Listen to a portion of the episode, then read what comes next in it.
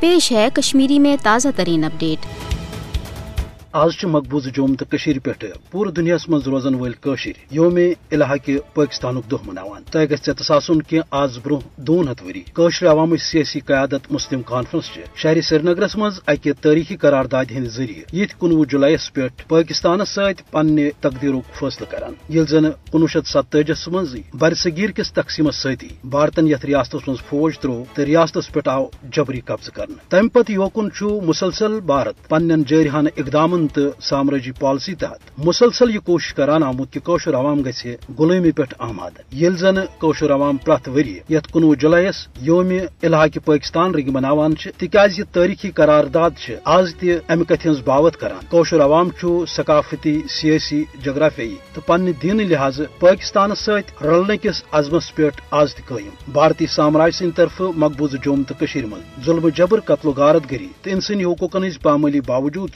عوام عوامک دل پاکستان سے دھڑکان۔ یہ وجہ چھو کہ یہ کنوہ جولائی چھو۔ پرات وری کاشر ہند عزمک اظہار کران کہ پاکستانس تو کاشر ہند اس رشتہ اٹوٹ۔ بھارت ہیوک ن مختلف سامراجی سازشو باوجود ات رشتس ختم کرت کی تکیاز یوم الحاق پاکستان منوت چھو۔ پور دنیا کاشر عوام یہ پیغام دیوان آمت کہ برصغیر کس تقسیم کس اصولس تحت گھ سون تقدیر تو مستقبل۔ پاکستان ست وابستہ سپدن کنوہ جولائی تاریخی قرارداد دنیاس ام کتھ ہز چینوین دیوان۔ کہ یوتامت قشر عوام تقدیر تاریخی فیصلس تحت سپد، توتامت نہ یت خطس مز امن قائم سپدت نہ لبہ بھارت بذات خود سخ تو نہ پاک بھارت تعلقات بہتر سپدت دون ہتھ وری پہ عوام تاریخی جدجہد امہ کتھ ہز باوت کران کہ قشرس عوام ست گھ انصاف سپدن تو یوتامت نہ انصاف سپد قشر عوام تھائے بھارتی غذبیتس خلاف پن جدجہد جاری تو شہیدن ہزن قربانی ہند رنگ وچن خاطر روز۔ پرت سترس پہ پنس عظیم تو مقدس مشنس پہ کار